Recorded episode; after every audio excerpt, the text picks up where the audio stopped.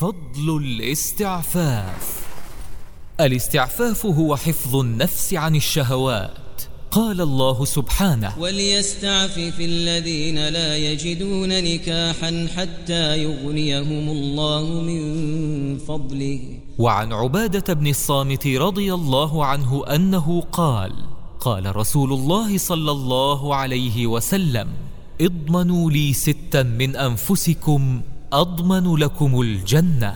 أصدقوا إذا حدثتم وأوفوا إذا وعدتم وأدوا إذا أتمنتم واحفظوا فروجكم وغضوا أبصاركم وكفوا أيديكم. أخرجه أحمد وحسنه الأرنؤوت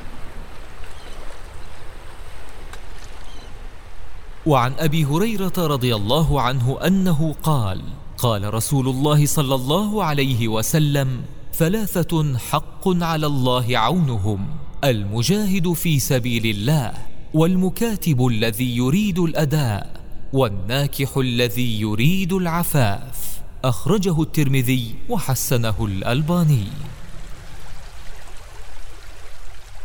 ومن هدي النبي صلى الله عليه وسلم طلب العفاف فعن عبد الله بن مسعود رضي الله عنه عن النبي صلى الله عليه وسلم أنه كان يقول اللهم إني أسألك الهدى والتقى والعفاف والغنى.